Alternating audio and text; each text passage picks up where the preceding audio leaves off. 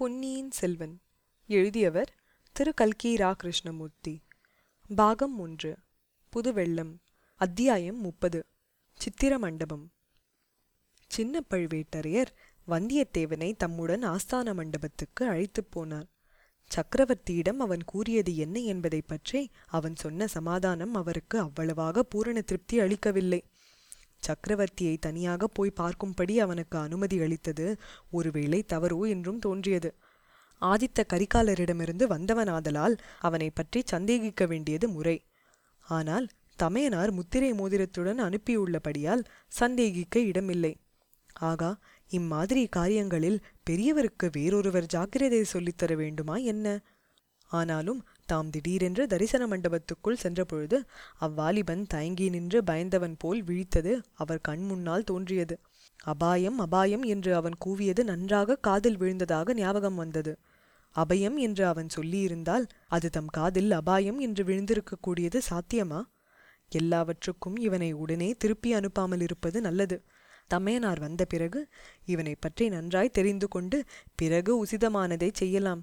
இம்மாதிரி தீரனாகிய வாலிபனை நாம் நம்முடைய அந்தரங்க காவல்படையில் சேர்த்து கொள்ள பார்க்க வேண்டும். சமயத்தில் உபயோகமாய் இருப்பான். ஏன்? இவனுக்கு இவனுடைய முன்னோர்களின் பழைய அரசில் ஒரு பகுதியை வாங்கி கொடுத்தாலும் கொடுக்கலாம். இம்மாதிரி பிள்ளைகளுக்கு ஒரு முறை உதவி செய்துவிட்டால் அப்புறம் என்றைக்கும் நமக்கு கட்டுப்பட்டு நன்றியுடன் இருப்பார்கள். ஒருவேளை இவன் உறுதியான விரோதி என்று ஏற்பட்டுவிட்டால் அதற்கு தக்க ஏற்பாடு செய்ய வேண்டும். எதற்கும் தமையனார் வந்து சேரட்டும் பார்க்கலாம். ஆஸ்தான மண்டபம் சென்றதும் வந்தியத்தேவன் அப்புறமும் இப்புறமும் ஆவலுடன் பார்க்கத் தொடங்கினான். தளபதியிடம் தான் ஓலையை எடுத்து கொடுத்த இடத்தில் உற்று உற்று நன்றாய் பார்த்தான். தப்பித்தவறி இன்னொரு ஓலை அந்த முக்கியமான ஓலை கிடைக்கிறதா என்றுதான். அதை மட்டும் கண்டுபிடிக்க முடியாவிட்டால் தன்னை போன்ற மூடன் வேறு யாரும் இருக்க முடியாது. உலகமே புகழும் சோழ குலத்து அரசிலங்குமரியை தான் பார்க்க முடியாமலே போய்விடும். ஆதித்த கரிகாலர் தன்னிடம் ஒப்புவித்த பணியில் சரிபாதியை செய்ய முடியாமலே போய்விடும். சின்ன பழுவேட்டரையர் அங்கிருந்த ஏவலாளர்களில் ஒருவனை பார்த்து இந்த பிள்ளையை நமது அரண்மனைக்கு அழைத்து கொண்டு போ. விருந்தாளி விடுதியில் வைத்து வேண்டிய வசதிகளை செய்து கொடுத்து பார்த்துக்கொள். நான் வரும் வரையில் அங்கேயே இரு என்றார். வந்தியத்தேவனும் ஏவலாளனும் வெளியே சென்றவுடன் இன்னொருவன் தளபதியிடம் பயபக்தியுடன் நெருங்கி ஒரு ஓலைச் சுருளை நீட்டினான். இங்கிருந்த தரிசன மண்டபத்துக்கு போகும் வழியில் இது கிடந்தது. இப்போது சென்ற அந்த பையனுடைய மடியிலிருந்து விழுந்திருக்கக்கூடும் என்று சொன்னான். தளபதி அதை ஆர்வத்துடன் வாங்கி பிரித்து பார்த்தார். அவருடைய புருவங்கள் நெற்றியின் சரிபாதி வரையில் உயர்ந்து நெறிந்தன. அவருடைய முகத்தில் கொடூரமான மாறுதல் ஒன்று உண்டாயிற்று. ஆஹா இளைய பிராட்டிக்கு ஆதித்த கரிகாலர் எழுதிய ஓலை. அந்தரங்கமான காரியங்களுக்கு உண்மையான வீரன் ஒருவன் நினைத்த காரியத்தை முடிக்கக்கூடிய தீரன் வேண்டும் என்று கேட்டிருந்தாயல்லவா? அதற்காக இவனை அனுப்பியிருக்கிறேன். இவனை பூரணமாக நம்பி எந்த முக்கியமான காரியத்தையும் ஒப்புவிக்கலாம் என்று இளவரசர் தம் கைப்பட எழுதியிருக்கிறார். ஆ இதில் ஏதோ மர்மம் இருக்கிறது. இந்த ஓலையை பற்றி பெரியவருக்கு தெரியுமோ என்னவோ? இவன் விஷயத்தில் இன்னும் அதிக ஜாக்கிரதையாய் இருக்க வேண்டும் என்று கோட்டை தளபதி தமக்குள்ளே சொல்லிக் கொண்டார். ஓலையை பொறுக்கிக் கொண்டு வந்தவனை அழைத்து காதோடு சில விஷயங்களை கூறினார். அவனும் உடனே புறப்பட்டுச் சென்றான்.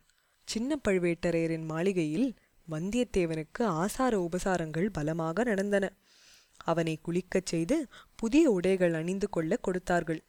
நல்ல உடைகளை அணிந்து கொள்வதில் பிரியமுள்ள வந்தியத்தேவனும் குதூகலத்தில் ஆழ்ந்தான். காணாமல் போன ஓலையை பற்றி கவலையை கூட மறந்துவிட்டான். புது உடை உடுத்திய பின்னர் ராஜபோகமான அறுசுவை சிற்றுண்டிகளை அளித்தார்கள். பசித்திருந்த வந்தியத்தேவன் அவற்றை ஒரு கை பார்த்தான். பின்னர் அவனை சின்ன பழுவேட்டரையர் மாளிகையின் சித்திர மண்டபத்துக்கு அழைத்துச் சென்றார்கள். தளபதி வருகிற வரையில் இந்த மண்டபத்தில் உள்ள அபூர்வ சித்திரங்களை பார்த்து கொண்டிருக்கலாம் என்றார்கள். இவ்விதம் சொல்லிவிட்டு காவலர்கள் மூன்று பேர் மண்டபத்தின் வெளியில் உட்கார்ந்து அரட்டை அடித்துக்கொண்டே சொக்கட்டானாடத் தொடங்கினார்கள். சோழகுலத்தின் புதிய தலைநகரமான தஞ்சைபுரி அந்த நாளில் சிற்பச்சித்திர கலைக்கு பெயர் பெற்றதாய் இருந்தது. திருவையாற்றில் இசைக்கலையும் நடனக்கலையும் வளர்ந்தது போல் தஞ்சையில் சிற்ப சித்திர கலைகள் வளர்ந்து வந்தன. முக்கியமாக சின்ன பழுவேட்டரையர் மாளிகையில் இருந்த சித்திர மண்டபம் மிக பிரசித்தி அடைந்திருந்தது. அந்த மண்டபத்துக்குள் இப்போது வந்தியத்தேவன் பிரவேசித்தான். சுவர்களில் பல அழகிய வர்ணங்களில் தீட்டியிருந்த அற்புதமான சித்திரங்களை பார்த்து பார்த்து புலகாங்கிதம் அடைந்தான். அந்த ஆனந்தத்தில் தன்னை மறந்தான். தான் வந்த முக்கியமான காரியத்தையும் கூட மறந்தான். சோழ வம்சத்தின் பூர்வீக அரசர்களையும் அவர்களுடைய வாழ்க்கை சம்பவங்களையும் சித்தரிக்கும் காட்சிகள் அவனுடைய கவனத்தை கவர்ந்து பரவசமடையச் செய்தன. முக்கியமாக சென்ற நூறு வருஷத்து சோழர்களின் சரித்திரம் அந்த சித்திர மண்டபத்தின் பெரும் பகுதியை ஆக்கிரமித்துக் கொண்டிருந்தன.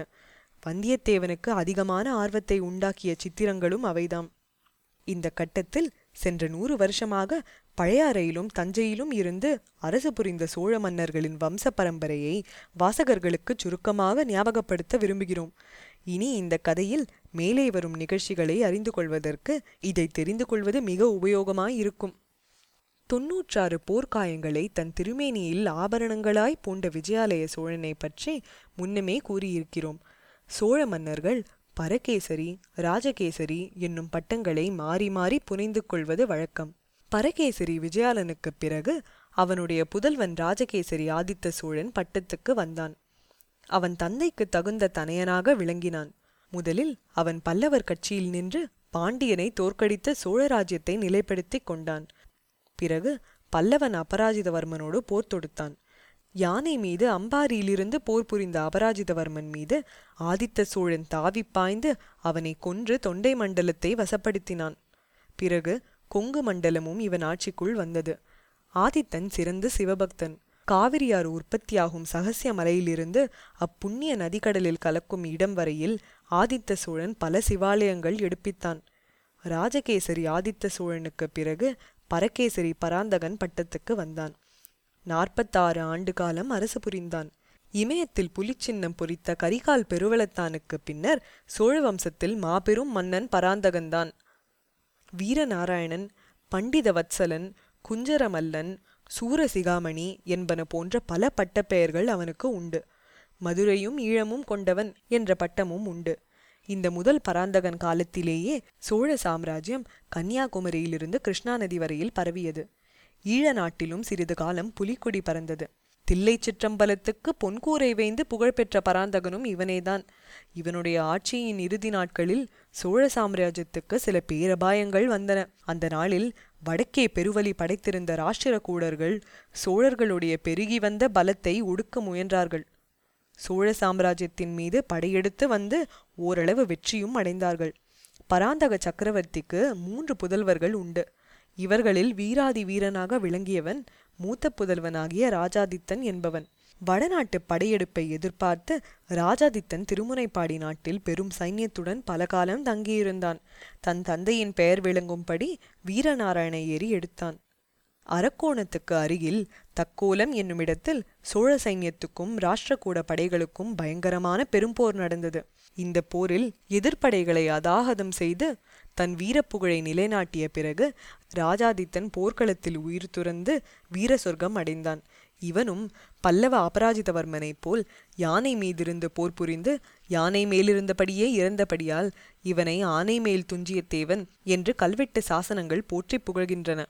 ராஜாதித்தன் மட்டும் இறந்திராவிட்டால் அவனே பராந்தக சக்கரவர்த்திக்கு பிறகு சோழ சிம்மாசனம் ஏறியிருக்க வேண்டும். இவனுடைய சந்ததிகளே இவனுக்கு பின்னர் முறையாக பட்டத்துக்கு வந்திருக்க வேண்டும். ஆனால் இளவரசன் ராஜாதித்தன் பட்டத்துக்கு வராமலும் சந்ததி இல்லாமலும் இறந்துவிடவே இவனுடைய இளைய சகோதரர் கண்டராதித்த தேவர் தந்தையின் விருப்பத்தின்படி ராஜகேசரி பட்டத்துடன் சிங்காதனம் ஏறினார். இவர் தமது தந்தையையும் பாட்டனையும் போலவே சிவபக்தி மிகுந்தவர். அத்துடன் தமிழன்பு மிக்கவர். உண்மையில் இவருக்கு ராஜ்யம் ஆளுவதில் அவ்வளவு ஸ்ரத்தையே இருக்கவில்லை. ஆலய வழிபாட்டிலும் தமிழ் இன்பத்திலும் அதிகமாக ஈடுபட்டிருந்தார். மகான்களாகிய நாயன்மார்களை பின்பற்றி சிவபெருமான் மீது துதிப்பாடல்கள் பாடினார். திருவிசைப்பா என்று வழங்கும் இப்பாடல்களில் கடைசி பாட்டில் இவர் தம்மை பற்றியே பின்வருமாறு சொல்லிக் கொண்டிருக்கிறார். சீரான் மல்கு தில்லை செம்பொன் அம்பலத்தாடி தன்னை காரார் சோலைக்கோழி வேந்தன் தஞ்சையர்கோன் கலந்த ஆராவின் சொற்கண்டராதித்தன் அருந்தமிழ் மாலை வல்லாயீர் பேரா உலகிற் பெருமையோடும் பேரின்ப மெய்துவரே.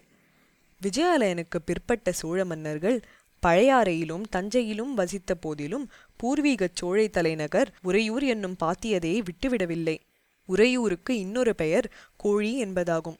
ஆகையால் சோழ மன்னர்கள் தங்களை கோழிவேந்தர் என்று சொல்லிக் கொண்டார்கள்.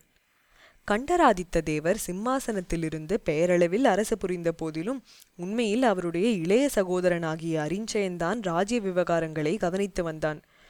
ராஜாதித்தனுக்கு துணையாக அருஞ்சயன் திருநாவலூர் முதலிய இடங்களில் சைன்யங்களுடன் தங்கியிருந்தான். ராஷ்டிரகூடர்களுடன் வீரப்போர் நடத்தினான். தக்கோலத்தில் சோழ சைன்யத்துக்கு நேர்ந்த பெருந்தோல்வியை விரைவிலேயே வெற்றியாக மாற்றிக்கொண்டான் ராஷ்டிரகூடர் படையெடுப்பதை தென்பெண்ணைக்கு அப்பாலே தடுத்து நிறுத்தினான். எனவே ராஜகேசரி கண்டராதித்த சோழர் தம் தம்பி அரிஞ்சயனுக்கு யுவராஜ பட்டம் சூட்டி அவனே தமக்கு பின் சோழ சிங்காதனத்துக்கு உரியவன் என்றும் நாடறிய தெரிவித்து விட்டார் இவ்விதம் கண்டராதித்தர் முடிவு செய்வதற்கு இன்னொரு முக்கிய காரணமும் இருந்தது. இவருடைய மூத்த மனைவி இவர் பட்டத்துக்கு வருவதற்கு முன்பே காலமாகிவிட்டாள். பிறகு வெகு காலம் கண்டராதித்தர் மனம் புரிந்து கொள்ளவில்லை. ஆனால் இவருடைய தம்பி அரிஞ்சயனுக்கோ அழகிலும் அறிவிலும் ஆற்றலிலும் சிறந்த புதல்வன் இருந்தான். பாட்டனாரின் பராந்தகன் என்னும் பெயரையும் மக்கள் அளித்த சுந்தர சோழன் என்னும் காரணப் பெயரையும் சூட்டிக் கொண்டிருந்தான் எனவே தமக்கு பிறகு தமது சகோதரன் அரிஞ்சயனும் அரிஞ்சயனுக்கு பிறகு அவனுடைய புதல்வன் சுந்தர சோழனும் பட்டத்துக்கு வர வேண்டும் என்று கண்டராதித்தர் திருவுளங்கொண்டார் இந்த ஏற்பாட்டிற்கு சாமந்த கணத்தினர் தண்டநாயக்கர்கள் பொதுஜன பிரதிநிதிகள் எல்லாருடைய சம்மதத்தையும் ஒருமனதாக பெற்று பகிரங்கமாக உலகறிய தெரிவித்தும் விட்டார். இந்த ஏற்பாடுகள் எல்லாம் நடந்து முடிந்த பிறகு கண்டராதித்தன் வாழ்க்கையில் ஓர் அதிசய சம்பவம் நடந்தது. மழவரையர் என்னும் சிற்றரசன் திருமகளை அவர் சந்திக்கும்படி நேர்ந்தது. அந்த மங்கையர் திலகத்தின் அழகும் அடக்கமும் சீலமும் சிவபக்தியும் அவர் உள்ளத்தை கவர்ந்தன. இந்த திருமணத்தின் விளைவாக உரிய காலத்தில் ஒரு குழந்தையும் உதித்தது. அதற்கு மதுராந்தகன் என்று பெயரிட்டு பாராட்டி சீராட்டி வளர்த்தார்கள். ஆனால் அரசர் அரசி இருவருமே ராஜ்யம் சம்பந்தமாக முன்னம் செய்திருந்த ஏற்பாட்டை மாற்ற விரும்பவில்லை. தம்பதிகள் இருவரும் சிவபக்தியிலும் பிரக்தி மார்க்கத்திலும் ஈடுபட்டவர்களாதலால் தங்கள் அருமை புதல்வனையும் அந்த மார்க்கத்திலேயே வளர்க்க விரும்பினார்கள். கேவலம் இந்த உலக சாம்ராஜ்யத்தை காட்டிலும் சிவலோக சாம்ராஜ்யம் எவ்வளவோ மேலானது என்று நம்பியவர்களாதலால் அந்த சிவலோக சாம்ராஜ்யத்துக்கு உரியவனாக மதுராந்தகனை வளர்க்க ஆசைப்பட்டார்கள். ஆகையால் கண்டராதித்தர் தமக்கு பிறகு தம் சகோதரன் அரிஞ்சயனும் அவனுடைய சந்ததிகளுமே சோழ சாம்ராஜ்யத்துக்கு உரியவர்கள் என்ற தமது விருப்பத்தை பகிரங்கப்படுத்தி நிலைநாட்டினார். எனவே ராஜாதித்தன் கண்டராதித்தர் என்னும் இரு உரிமையாளர் வம்சத்தை தாண்டி அரிஞ்சயன் வம்சத்தாருக்கு சோழ சிங்காதனம் உரிமையாயிற்று. கண்டராதித்தருக்கு பிறகு அதிக காலம் பரகேசரி அரிஞ்சயன் ஜீவியவந்தனாக இருக்கவில்லை. ஒரு வருஷத்திலேயே தமையனாரை பின்தொடர்ந்து தம்பியும் கைலாச பதவிக்கு சென்று விட்டான் பின்னர் இளவரசர் சுந்தர சோழருக்கு நாட்டாரும் சிற்றரசர்களும் பிற அரசாங்க அதிகாரிகளும் சேர்ந்து முடிசூட்டி மகிழ்ந்தார்கள். ராஜகேசரி சுந்தர சோழரும் அதிர்ஷ்டவசத்தினால் தமக்கு கிடைத்த மகத்தான பதவியை திறம்பட சிறப்பாக வகித்தார். ஆட்சியின் ஆரம்ப காலத்தில் பல வீரப்போர்கள் புரிந்து பாண்டிய நாட்டையும் தொண்டை மண்டலத்தையும் மீண்டும் வென்றார். ராஷ்டிரகூட படைகளை தென்பண்ணை கரையிலிருந்து விரட்டி அடித்தார். சுந்தர சோழ சக்கரவர்த்தியின் புதல்வர்களான ஆதித்த கரிகாலரும் அருள்மொழிவர்மரும் தந்தையை மிஞ்சக்கூடிய இணையற்ற வீரர்களாய் இருந்தார்கள் அவர்கள் இருவரும் தந்தைக்கு பரிபூரண உதவி செய்தார்கள். அவர்கள் மிகச்சிறு பிராயத்திலேயே போருக்குச் சென்று முன்னணியில் நின்று போர் புரிந்தார்கள். அவர்கள் சென்ற போர் முனைகளிலெல்லாம் விஜயலட்சுமி சோழர்களின் பக்கமே நிலை நின்று வந்தாள்.